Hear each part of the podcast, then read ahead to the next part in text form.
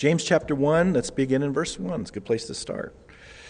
James, a bondservant of God and of the Lord Jesus Christ, to the twelve tribes which are scattered abroad, greetings. My brethren, count it all joy when you fall into various trials, knowing that the testing of your faith produces patience. But let patience have its perfect work, that you may be perfect and complete, lacking nothing. If any of you lacks wisdom, let him ask of God, who gives to all liberally and without reproach, and it will be given to him. But let him ask in faith, with no doubting. For he who doubts is like a wave of the sea, driven and tossed by the wind. For let not that man suppose that he will receive anything from the Lord. He is a double minded man, unstable in all his ways. Let the lowly brother glory in his exaltation but the rich in his humiliation, because as a flower of the field he will pass away. For no sooner has the sun risen with a burning heat than it withers the grass, its flower fa- falls, and its beauty, beautiful appearance perishes. So the rich man also will fade away in his pursuits. Let's pray together. Father, we thank you for the preeminency of your word. We thank you, Lord, that it will outlive the heavens and the earth. We're grateful to have the privilege of building our lives upon your word, Lord. We're grateful that it doesn't change from one day to the next. We thank you that it will accomplish all the purposes it's sent to accomplish, Lord. And we're, we're grateful, Lord, that you use it to fashion us and make us more like Christ, Lord. So we pray, Lord, that you would help us now as your children to open up our hearts to you, to allow your Holy Spirit to speak to us and to encourage us and to redirect us and comfort us and to exhort us, Lord. Anything that you want to speak to us about, your servants are listening and your children are waiting for you to speak and to help us, Lord, to learn all the things you want us to learn and to apply these things, God. We thank you for raising up this, this writer, Lord, to say the things and write the things that he wrote to us, inspired by your Spirit, Lord. Help us to be good stewards of this revelation. We thank you for the privilege of revelation, and we thank you in Jesus' name. Amen. Please be seated. Well, anytime we start a new book, uh, we have to give an introduction and a little bit of a background and a setting. This is written by the Lord Jesus' half brother, James. Uh, it's been said in certain circles that these weren't that he didn't ha- Jesus didn't have brothers and sisters that they were listed as his cousins but that's that's just trying to get out of the fact that Mary had other children after Jesus. Uh, the fact is, Jesus had brothers, and we're told in Mark chapter 13 and or Matthew chapter 13 rather, and Mark chapter 6 that Jesus had at least four brothers, and were given their names. Their names were James, Joseph, Simon, and Judas, and we know Judas as Jude. He wrote the book of Jude that we're going to be studying uh, in a few weeks or months. And so you, I want to give you kind of a realistic picture of the family from which James and the Lord Jesus came, because that will help us understand James as we read through, through this book, because he's writing from a perspective. All of us have backgrounds. We just heard Mike give his background. We all have backgrounds from which we came. God used certain relationships, He used certain uh, situations and circumstances to mold us and to shape us. We forget that how the Lord uses us in many ways reflects some of that background. And so, as we come to know the Lord, sometimes it's, it's easy to forget. Uh, when we first come to know Him, we remember, but it's over time, it's easy to forget that, that God was involved in our past before we even came to know Him. You start realizing how, how how his fingerprints are all over everything before we came to know him. He was leading us to a certain destination, he was guiding us to a certain uh, uh, area of, of life or a certain place in life to where we would humble ourselves and, and submit ourselves to him. The Holy Spirit testifying to our hearts that Jesus is the answer, compelling us that the cross is the right decision. That's what we pray for when we pray for lost loved ones. And so James is coming from a certain perspective. We're also told in those verses that he had sisters, so that at least means that he had two. He could have had more, but we know that he had at least two sisters. So when we look at the, the family that, that Jesus came out of, and, and James is his, his brother there, they came, it was a, a house of at least seven kids. And we're told in Luke chapter 2, when they came to give the offering for, for Mary and so forth, and dealing with Jesus' birth and her purification and all of that, that they offered two turtle doves. And that was allowed in the law if you couldn't afford to bring another sacrifice that had you know, a greater value. So they were poor. This is a blue collar family, so to speak. A blue collar, uh, Joseph was a blue collar worker. They, they were a poor family. So they, were, they didn't have like an eight bedroom home, probably. They lived in small quarters, and it was a, a, poor family. So you have this picture being painted by the Spirit that Jesus was raised in a home that was poor, that had lots of kids, that was in close quarters, and there was a lot of things going on. Now, we're told in the passages that James is, is always listed first. He was probably the next one born after the Lord Jesus which was likely, uh, likely reveals that they, of course, living in close quarters anyway, would probably at least in the same room together, maybe with a couple other boys or at least one other boy. So James is very close to the Lord Jesus. I, am telling you that I really firmly believe that, that, that James was closer to the Lord Jesus and understood the Lord Jesus probably better than any of his disciples in some ways, not all, of course. In some ways, he knew the Lord Jesus a lot better. So, in this cramped, poor household, James was there being raised. Can you imagine being raised and, and have the Lord Jesus as your brother? How many times has he heard, Why can't you be more like Jesus? Oh, man. It's like the guy never sinned. And you know what he thought. I, I just know humanity. I know myself. You're probably thinking as a sibling, you're probably thinking, well, yeah, he's, he just hides it. You know, just like Mike talked about, you do it in secret. There's no way this kid could be so perfect. You know, it's my older brother. He probably did it in secret. I don't know what went through his heart. But as you look at the book of James and you see what came forth from his heart by the Spirit, these writers weren't just robots writing and dictating what the Holy Spirit said. It was intertwined with their experiences and their background and what they went through. And so you can't separate James's background of being raised with the Lord Jesus from this book that he wrote. It's very clear. One of the things that the book of James is, is known for is its clarity. You don't have to worry about where James is, what he's thinking. He doesn't beat around the bush. You cannot find James beating around the bush on any subject matter in this, in this general epistle of, of James. He just doesn't do it. He's just to the point. I love those type of people. Sometimes.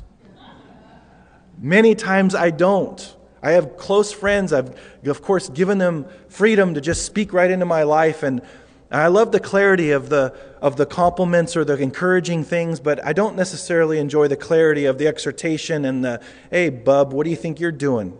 You know, or what, uh, you, you need to redirect your thinking or whatever. They have total freedom to speak that into my life. And that's what the Lord uh, Jesus inspires his brother by the Spirit to say. He says very clear things. And I think it's important for us, especially as this world gets worse and worse and worse. I was thinking this week that our own personal holiness is its own protection, it protects us from so many things. And, and the tendency as this world gets worse and worse and worse, the tendency, or the temptation at least for us believers, is to lower our standards, to become more and more like the world. And, and there's pressure on us to do that. But I think, of course, anytime at any point in human history, God's always trying to make us more and more like Christ, make us more and more holy. But especially as things get worse and worse and worse, that holiness becomes its own protection against the things of this world and the deception that we find there. So here James is, and he gives so much clarity. And just to get a little bit technical on you for a moment, there's these types of verbs that are called imperative verbs. They're commands. In English, when we command something, we have to use our tone of voice, or we actually have to use verbiage that communicates that we're commanding someone to do something. We have to say, I command you to pick up your clothes and put them in the hamper. Or we do it with our voice or our tone of voice. They don't have to do that in Greek. They can use a certain ending on a verb and it communicates that it's a command. There's 50 of those at least in the book of James. One out of every two verses in the book of James has this type of verb that is an imperative verb there. So he's just, he's very direct, he's very blunt with us. But there's still so much gentleness and grace inside the book, and a lot of people don't talk about that, and it's, it's sad. But there is a lot of grace. But he just heads, he just declares and comes against so strongly compromise and hypocrisy and favoritism and all these things that militate against religiosity and churchianity. He's just be real, be, be the authentic, uh, genuine article. Don't go through the motions. Jesus had so much, and I believe many of this, a lot of this comes from James's exposure to the Lord Jesus and his, in his impatience with uh, religious hypocrisy and acting. He hated it. Jesus' temper came forth it really only in those uh, times where he would see hypocrisy. He was so gracious with the common people and sinners and being gracious with people, but when it came to religious hypocrisy, those that misguide people and, and lead people the wrong direction, he, he had a very short uh, temper when it was related to, to those types of things. So there's incredible content in this book. He alludes to content that's in the, in the, the, the Sermon on the Mount at least 15 times where he talks about the blessed life of being obedient to God.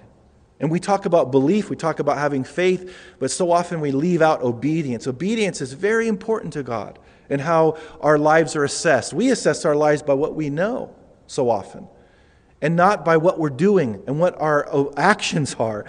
Peter wrote in his epistle, one of his epistles, that he would always have a reminder of the things that he wrote to his recipients because he knew that we can forget but also at any given time I may not, may not be obeying a certain set of verses. Yeah, when I first heard it, or when I heard it the first 40 times, I was obeying in that area. But now, when I heard it again at this time in my life, I'm not obeying it very much. I need to hear it over and over again. There's humility in the book, too. James doesn't refer to himself as the half brother. As we'll see, he begins the book by referring to himself as a bondservant. I wouldn't do that. I will make sure everybody knows. Christians can name drop with the best of them. Have you noticed that? You know, I would, I would say, you know, I don't know if you knew this, but I'm the half brother of the Lord Jesus. He doesn't say that. He says, I'm a bondservant of the Lord Jesus Christ. Now, before we get into our verses, we need to understand that obedience to God's word is more important to the Lord Jesus than his earthly family in those relationships. We're told in Matthew chapter 12, verses 46 through 50 this. While he was still take, talking to the disciples, behold, his mother and brothers stood outside, seeking to speak with him. Then one said to him, Look, your mother and your brothers are standing outside, seeking to speak with you. But he answered and said to the one who told him, who is, He answered this, Who is my mother and who are my brothers? And he stretched out his hand toward his disciples, us. Here are my mother and brothers. For whoever does the will of my Father in heaven is my brother and sister and mother. He de emphasized his earthly relationship and emphasized his true family are those that obey his word.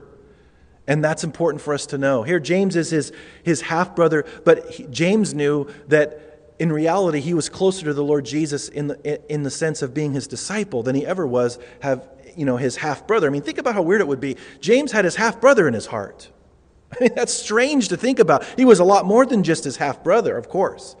But he had his half brother in his heart. And, and James identified with Jesus as his Savior and as his Lord far greater than his half brother. And so that's important for us as we go through the book. Just a quick overview of the chapters. Chapter one is about mature Christians being patient in trials.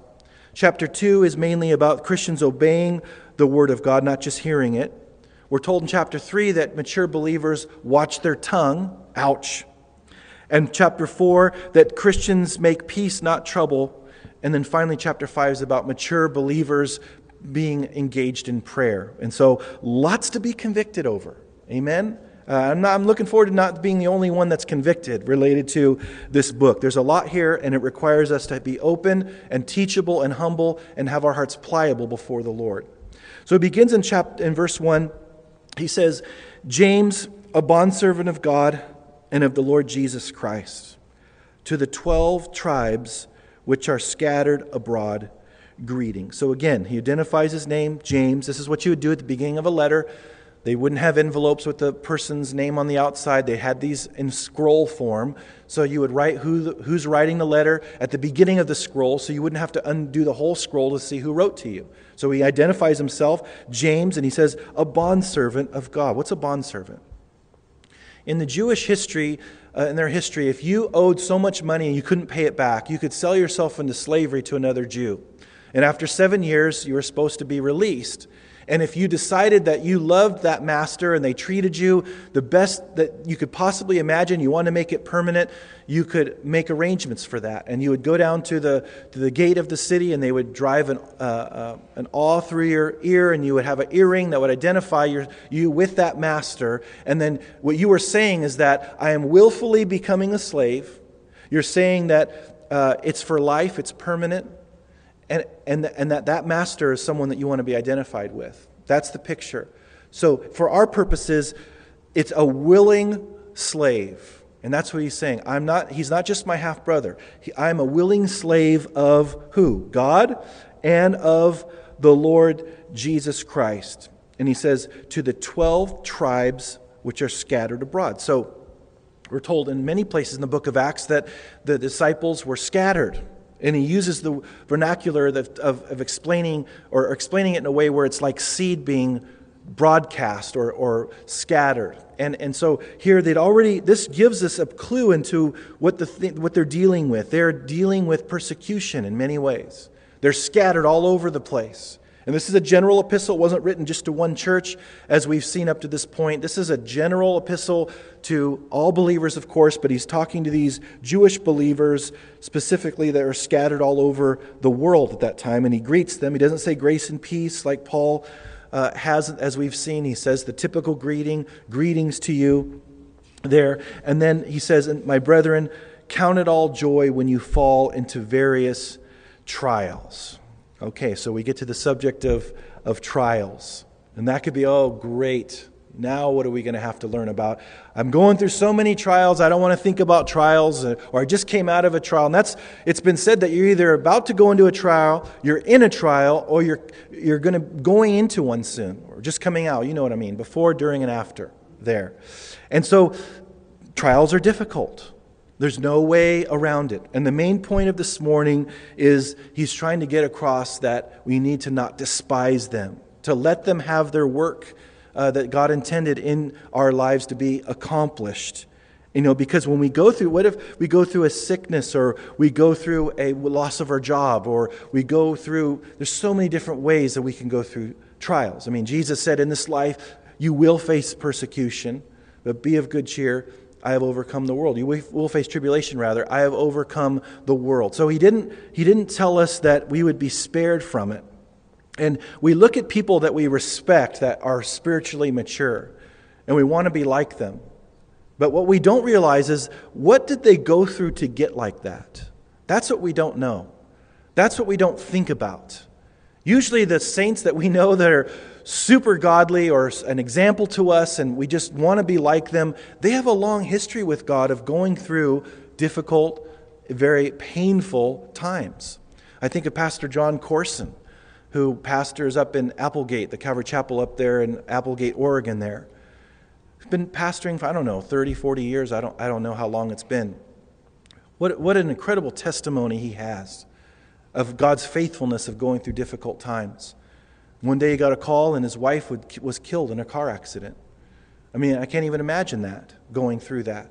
And he's there, and, and Pastor Chuck gives them a call and encourages them and prays with them and helps, gives a, just a very specific word that he needed to hear at that time. And then a few years go by, and then his daughter dies in a car accident at the age of 16 and she loved the Lord and she was memorizing Revelation. I mean, she had all these incredible things in her life that were going well and she was growing spiritually, and that happened. And you, you think about it and you think, why?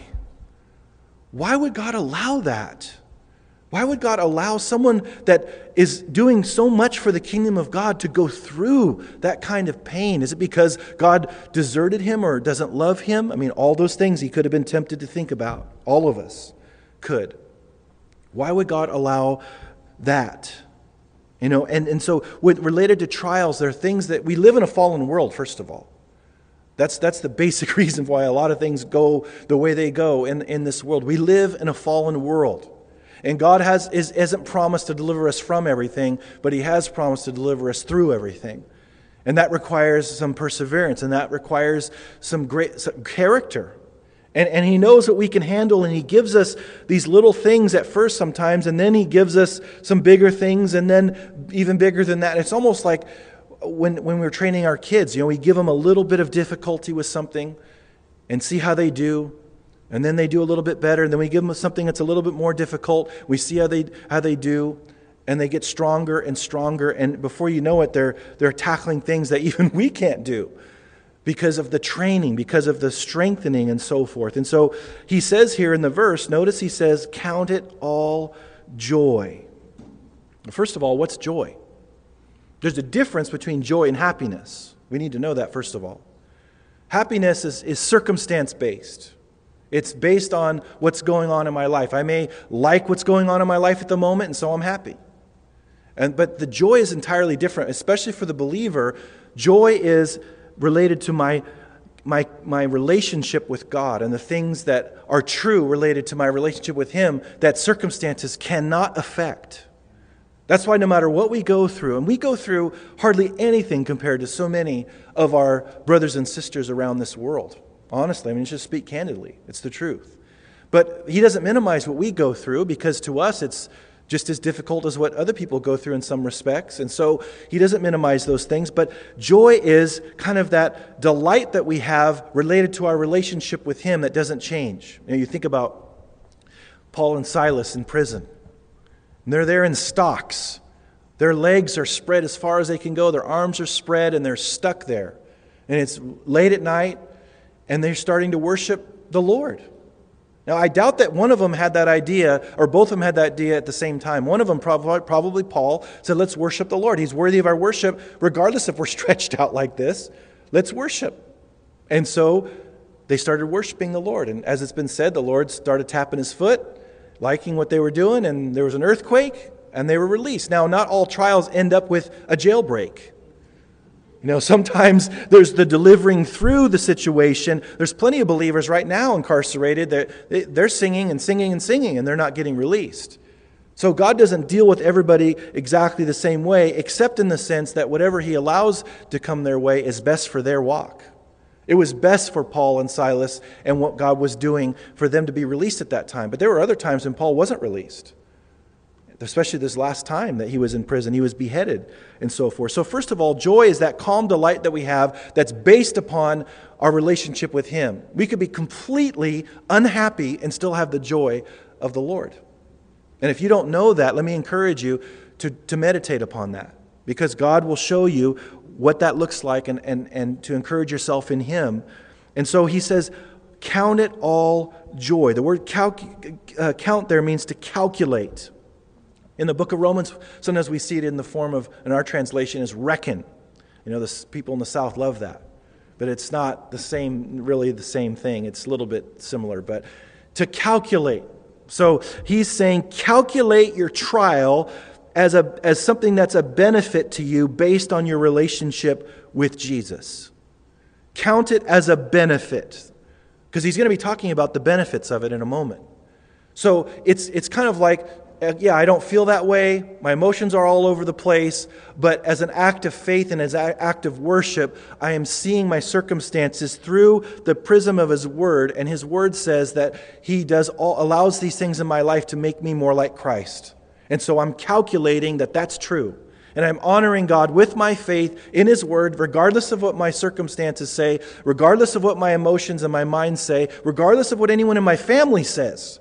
To the contrary, I'm choosing to believe what His Word says about my situation and trusting Him and honoring Him with my faith. That's what counting all joy means. And so he says, when you fall into various trials, I like to fall out of some trials. I don't know about falling into them, but he says, when you fall into various trials, and I like the word various because that includes a lot of different ways that I could be in a trial, which means that his purpose for allowing it and the blessing associated with it is true on many different types of trials, not just when I'm sick, or not just when I lose my job, or not just when someone betrays me and my family.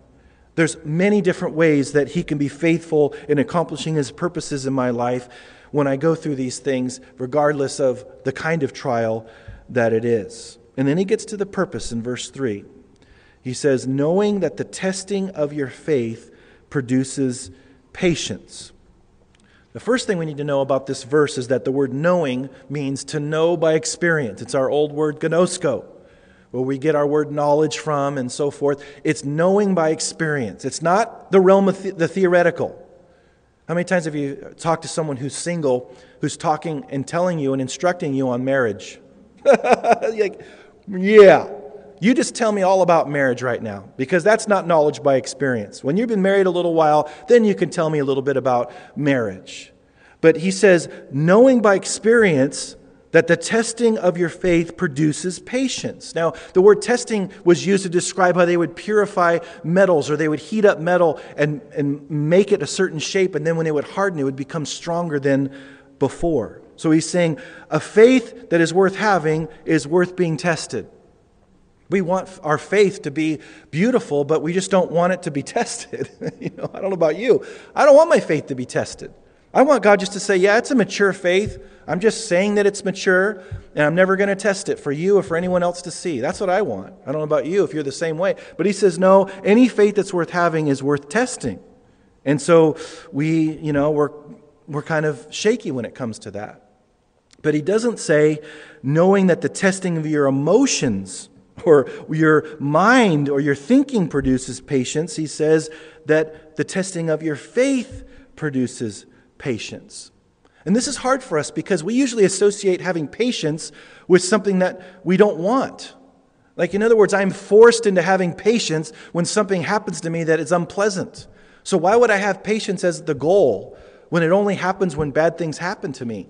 He's saying there's value in the patience in and of itself, and it's going to produce something in our lives. It is the goal. We don't see that. It is the goal for us. And God's going to make sure that we go through certain things to where, where we have patience produced in, in our lives because the effects of patience in a life is the, those are very profound. What does patience produce? When you see a patient person, what is usually a characteristics of their life as well? They're usually gracious. They usually can put up with a lot. I know that means patience or whatever, but they, they, they have a long fuse, so to speak. They don't usually fly off the handle and express rage. They're usually very peaceful people.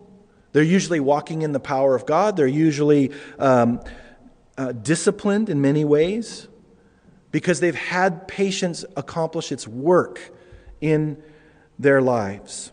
Can you imagine the patience that James saw? In the Lord Jesus' life? Can you imagine that? How many times did James try to get Jesus to fly off the handle? You know, when you're a kid, you try to get your. I mean, I was, a, I was the youngest of seven. So I'm, I'm right in there with this family of seven here with seven kids. Obviously, the baby. Many of you know that. You can, you know, like, yeah, I can see that. And, and what you do, what you do as a sibling is you, your, your siblings are just entertainment in many ways. They're just there for you to, to be entertained by. How can I push them? This is all car- carnal. I'm, I'm recognizing that. I'm not saying it's spiritual. But you're, you know, how can I irritate them? Push them to the limit. My sisters, one, they kept threatening to not talk to me ever again because I would, what I would do to them, this is like in first grade. And that worked. I, it put the fear in me. Like, ooh, my sisters are never going to talk to me again. That's going to be weird living in this home and they're never talking to me. And then I realized they can't do that. They have to live in this house. They have to deal with me. So then I called them on it. Of course, they had to change their, their tactics or whatever. But I mean, I don't know what they did as kids in the same bedroom there, same bunk bed or whatever. Because James, as a kid, Jesus didn't have a sinful nature. So he's a little bit outnumbered there. And, and so can you imagine the patience? And you, you might say, well, all of that didn't really happen in Jesus' life until his public ministry. No, he was who he was the whole entire time. When Jesus was baptized, the Father spoke and said, This is my Son in whom I am well pleased. He hadn't started his public ministry yet. And he's saying, I'm already well pleased with his life. You know, and so here he was patient all growing up. And so, all these things we want more of, right? We want to be more gracious. We want to be more loving. We want to be, have more peace in our lives. Well, that, that's accomplished in, in large part by the patience that God produces through enduring the things that we have to go through. The word patience at the end of verse 3 literally means enduring. Some translations even list it as endurance. So, it's not just having patience for a moment, it's a long term endurance there. That's what having our faith tested does. We need to see patience as the GPS, so to speak, to get us to that place of maturity, and patience will accomplish that. Now, notice in verse 4, James tells us God's ultimate motivation for allowing the work of patience in our lives. He says, But let patience have its perfect work, that you may be perfect and complete, lacking nothing. Patience in our lives has work to do, and we, we can resist it. Notice he says the word let. Let patience have its work. That means that I cannot, it's possible to not let patience have its work. And that's, we can all identify that in some way because when we go through certain trials, sometimes we resist the, the whole, just the even idea that God may be allowing this in our lives for our good. We don't even want to think about what we're going through. But he says you need to let. He's telling us to do something here. Let it have its perfect work. Don't fight against it. And I know that's easy to say. And maybe you're here in a, in a significant trial right now, and you're saying that's easy for you to say. You're not going through what I'm going through. You have no idea what I'm going through. You're right, I don't. But the Lord Jesus does. And there's nothing that you're going through that He hasn't already gone through or worse. And so He has grace for that. He's not going to waste anything that you're going through to make you more mature. And so, the, the, the, what he doesn't want us is to resist it, to get bitter against him, and to walk in disobedience. So many believers, when they go through a trial, or too often, I should say, believers, they go into disobedience. And, and, and that's missing the mark. And, and he's going to discipline us if that's the case. And we don't want, we want curtain number one. We don't want curtain number three.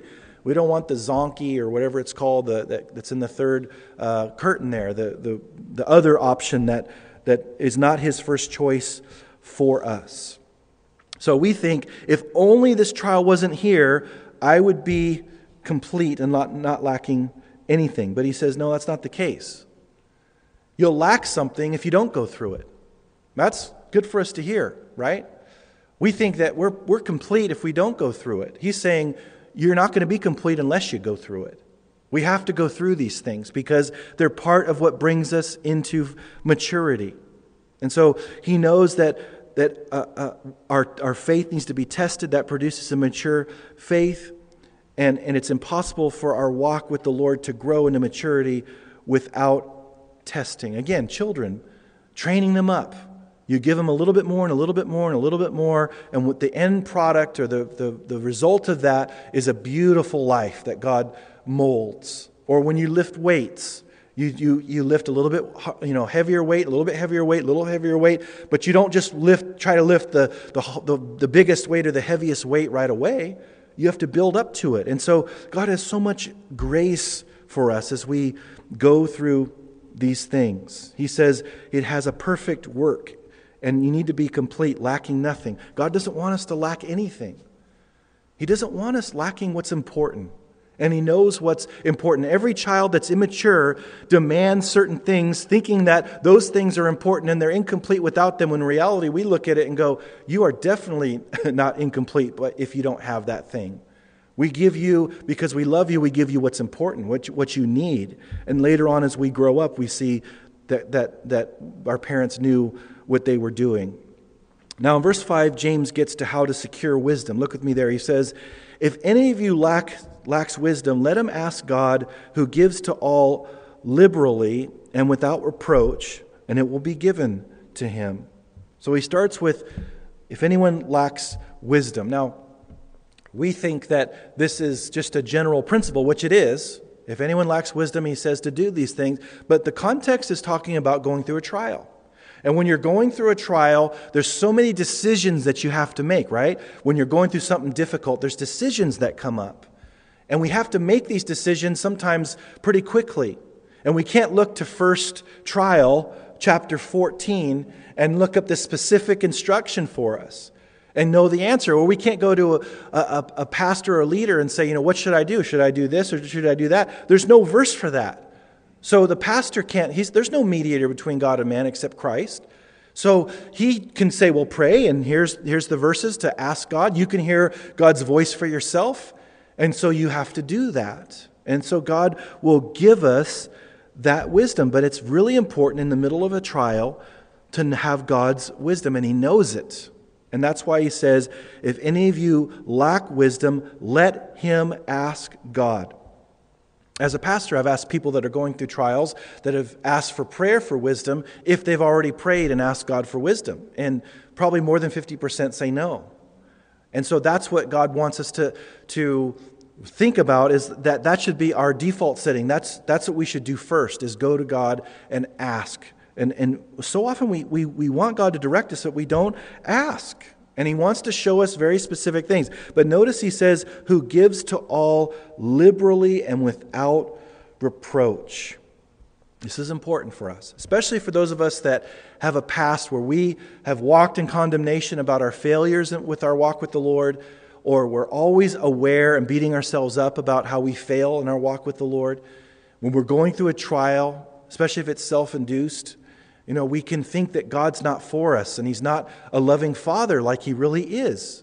God doesn't, doesn't compare, he, he can't compare among equals like we can, as it's been said. So we, com, we compare how people are with how God is or how our Father was or is with how God is, and we think that somehow God's the same and God's so much greater than our, our earthly fathers. So he's, what he's trying to get accomplished here in this verse 5 is that don't, when you come to God and you ask for wisdom in the context of a trial or any time, you need to recognize that God is imploring you to be aggressive with it. To, to know the person that you're asking is a certain type of person. He's a loving father. He's not stingy with his wisdom. Oh, you know, I gave you wisdom last week, buckaroo. You know, you're not going to get any more wisdom this week. You tapped me out for this week. You just asked me five days in a row for wisdom. There's no way I'm going to give you any more wisdom. He doesn't, he doesn't hold back the wisdom. He's not a finite amount of wisdom with him, and he only has so much for us and then so much for another person in the body of Christ and so forth. He just gives it liberally. He just it just flows from him. Wisdom just flows. And one of the things that gets passed up is when in this verse when, when he says, and without reproach. What does that mean? What does it mean he gives without reproach? Reproach means disapproval or disappointment. And maybe our earthly fathers, anytime we came to them, all we felt or sensed from them is disapproval or disappointment all the time in an unfair way. That's not who God is. God doesn't begrudgingly talk to us ever. He loves to talk to us. He doesn't think about all our failures and our long list of shortcomings every time we come to Him. He's not begrudgingly, oh, okay, I'll talk to them, you know, or coming with disapproval or disappointment. He says, no, that's not who our God is. He's a loving Father who comes and gives liberally, and he, He's coming enthusiastically as we come to Him uh, uh, with wisdom to our lives. That's important. Notice He says, all there in the verse, who gives to all liberally. He doesn't say, there's some people I give this, this much to, and other people I kind of hold back. You may think you're the exception, that God gives liberally to everybody except me because of my background or what I deal with or what I struggle with. No, he says he gives no partiality there. He gives to all liberally. Maybe that's specifically for someone here this morning. We are required to ask by faith. Look at verse 6. He says, But let him ask in faith with no doubting. For he who doubts is like a wave of the sea driven and tossed by the wind. For let not that man suppose that he will receive anything from the Lord. He is a double minded man, unstable in all his ways. This is really the first time that we see James being clear, you know, not beating around the bush. Okay, James, tell us how you really feel. Uh, he's very clear, and, and, and it is important. We, those that approach God need to believe that He is, and that He's a rewarder of those that diligently seek Him. We need to, we, that's a that's a basic uh, prerequisite for coming to Him. And, and, and what I, how I want to apply this related to, remember, this is related to approaching God in prayer for wisdom in the context of a trial or, or, or any time, but especially during a trial. What's the faith here? What's he, how does this apply? How do I how do I know what he's talking about? I have faith that he exists. I have faith that when I pray, he hears me. I have, I have faith in all these things, but is that what he's talking about? I believe, he, I believe he's talking about those things, but I also believe he's talking about faith that God will give me the wisdom that he said. That's what he's talking about. Why would God inspire James to write, if anyone lacks wisdom, God's going to give it liberally and without reproach, and then think when I ask him, he, I'm not going to receive it? Have you ever seen anyone in the Bible struggle to hear God's voice? Or let me rephrase that. Have you ever seen in the Bible God struggle to communicate to someone? In the Old Testament, do you ever see anyone struggling to hear from him? Do you ever see anyone, there's Gideon and the, you know, the, the, the, fleeces and all that, but I mean, generally speaking, do you see anyone struggling to have, to hear God's direction? That is not a trial that God goes through, getting through to us. We will hear what he wants us to do. We have to believe that he's going to do it. And so when I ask God, I need to leave it. And I'm not saying you can't keep asking. He tells us to keep approaching Him and so forth. But we need to have faith that He is going to ultimately give me that wisdom. The problem is, He doesn't tell me when. He doesn't say when He's going to give this wisdom, He just says He's going to give it. And so often, He will not give us the certain wisdom because we would act on it prematurely. We think, oh, he showed me what to do. I'm just going to jump and start doing things. I mean, and start getting, getting going with something, and there's a timing issue to it. So his, his silence and the wait type feel that we get or sense that we get is many times protection for us because he knows we'll act on something prematurely. And then when the right time comes, he reveals the wisdom. How many of us in our personal walk have sought wisdom, especially in a trial, he doesn't reveal it, and then there comes a point in time where I absolutely need to have it, and at the, in the last moment, He gives us that wisdom. Yes, He loves to do it. It keeps us dependent upon Him. Sometimes He will give us wisdom, and He'll says that's for three months from now. And He gives us the grace to not act on it until then. Or we see it's obvious that we shouldn't act on it, or so and so forth. But He doesn't say when He's going to give it. But we need to have faith that He's going to give it. If you're a parent here today and your child needs wisdom and they're, they're in a trial, they're in something very difficult, and you've told them to ask anytime and you'll give wisdom, are you going to withhold it when that, your child really needs it? Well, our Father has greater love for us than we could ever have for our kids. Don't doubt that He's going to give you that wisdom. He said, My sheep hear my voice. They hear my voice, and I call to them, and they answer. They, he, we hear His voice as His children. Very important for us to know that. I want to give us a precautionary or a preemptive um, kind of mindset for to prepare us for trials. And I want to, I want to read Matthew chapter 7, uh, verses 21 through 27. He said, Not everyone who says to me, Lord, Lord, shall enter the kingdom of heaven, but he who does the will of my Father in heaven. Many will say to me in that day, Lord, Lord, have not have we not prophesied in your name, cast out demons in your name, and done many wonders in your name? And then I declare to them, I will declare to them, I never knew you. Depart from me, you who practice lawlessness. Let the lowly, um, sorry, therefore, whoever hears these sayings of mine and does them, I will liken him to a wise man who built his house on the rock. And the rain descended, and the floods came, and the winds blew and beat on that house, and it did not fall, for it was founded on the rock. But everyone who hears these sayings of mine and does not do them will be like a foolish man who built his house on the sand. And the rain descended, and the floods came, and the winds blew and beat on that house, and it fell. And great, the last five words, and great was its fall. That's a very familiar story that, that we we recognize from the Lord Jesus. But it's great to bring the Lord Jesus' teaching of this into what we're learning here because he describes a trial, right? The storm that comes. He doesn't say if it comes, he says when. Even in James in our passage, it says when we face various trials, not if. So it's going to happen.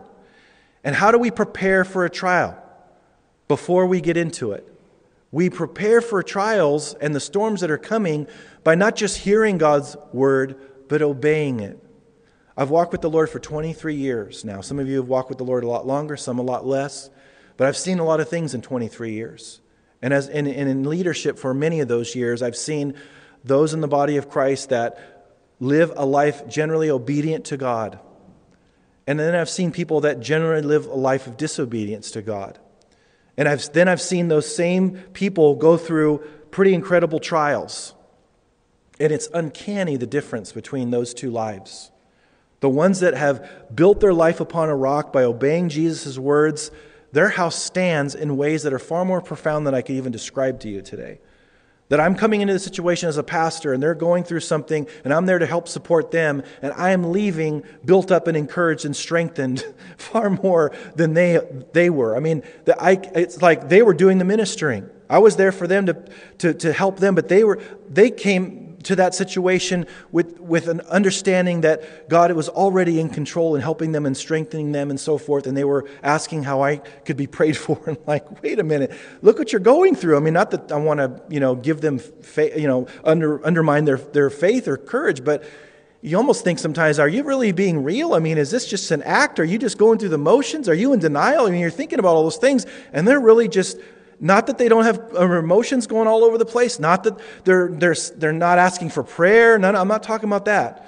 I'm just talking about their faith is sound and their trust is intact related to the Lord. Then I go to someone else's situation and their whole life is, is spiritually speaking, is, is, is in shambles because they haven't preemptively protected themselves by building their lives upon a rock by obeying God's word. And that's, that's an encouragement for us. If you're obeying the Lord right now and you're doing your best to obey Him, obviously none of us are perfect, but generally speaking, you're going the right direction. You are preparing for tomorrow's trials. You are preparing for what's going to happen in the future. Your house will stand. But if you're not, then you're not preparing for that coming trial. Again, when the storm comes, not if, when the storm comes. None of these things, uh, you know, seen properly and with our proper obedience and so forth, does not mean that we're not going to be dependent upon the body of Christ. Again, I want to make that abundantly clear. Just because you count things all joy the way that you're supposed to doesn't mean that you're not going to need prayer, you're not going to need to reach out to the rest of the body of Christ. He knows that that's built into all of it in terms of enduring certain things. And so it's important for us to see that preemptively that's what we can do. Now, in verses 9 through 11, he gives instructions to the rich and the poor. He says, Let the lowly brother glory in his exaltation, but the rich in his humiliation, because as a flower of the field he will pass away. For no sooner has the sun risen with a burning heat then it withers the grass, its flower falls, and its beautiful appearance perishes. So the rich man also will fade away in his pursuits. Giving perspective here. The, the poor, they're accepted into God's kingdom equally as someone that's rich. And they're being exalted. He talked about in the, in the this is one of the the areas where he kind of references the principles that are in the Sermon on the Mount. Blessed are the poor, right? The poor in spirit. So he's saying, rejoice. See, both of these types, groups of people are supposed to rejoice. They're supposed to be full of joy and glory. And so here, the, the, the poor person has been given everything spiritually. Now they're wealthy. Now God's given them the capacity to be in, uh, have a relationship with them, with Him. And, and so they're supposed to glory in how God's exalted them in that sense. But the rich, they're, they're brought to humiliation in the sense of being humbled. You recognize that what I have is not my own. I'm not trusting in uncertain riches anymore. And, and that all, these, all this wealth is going to fade away, and my supreme pursuit over, you know, after wealth has left now as a believer. And so I'm, I'm, I'm, I can glory in that. I can glory how God's brought me low in the sense of of that humility that he's given me and, not trusting in those certain riches. And he says those that are rich are going to their pursuit and all of those things are going to pass away. Just like those flowers that come up in Israel they, they don't last very long. Those springtime flowers they fade because of the heat of the day. He's saying just like the heat of the day fades those flowers and they pass away so will those that pursue riches uh, to the neglect of their relationship with him. And so again great, great clarity as we would expect from James. Very excited about getting into how to deal with temptation next week. And uh, we just began this great book and very excited about what the Lord has for us. Let's pray together. Thank you, Lord, for your word and all that's in it. Lord, help. I first of all pray anyone that's in a trial right now. I pray, Lord, that you'd bring encouragement, that you love them, that you care about every need that they have, and that you're not going to waste any of these things, and that you're going to use these things for your purposes in their life, Lord. And I do pray for uh, healing or deliverance or finances or whatever it is that they're going through, Lord, I, uh, I just pray that you would minister to them, Lord. And I pray that you'd help all of us to welcome trials, as hard as it is, Lord, for us. Help us to welcome those things and see those things as that which is going to make our faith stronger and to be more mature. Help us, Lord, to not to let you accomplish these things in our lives and not fight you on these things. I thank you, Lord, that you produce godly character in our lives. I thank you that you produce patience in us. And thank you that you want us complete, not lacking anything, God. We are grateful for that. And help us to help one another as we're going through different trials, to, to be uh, comforting and encouraging and prayerful in one another's lives, Lord. Thank you for the family that you brought together here. We are so grateful, Lord, for what you're doing in our midst. We thank you in Jesus' name. Amen.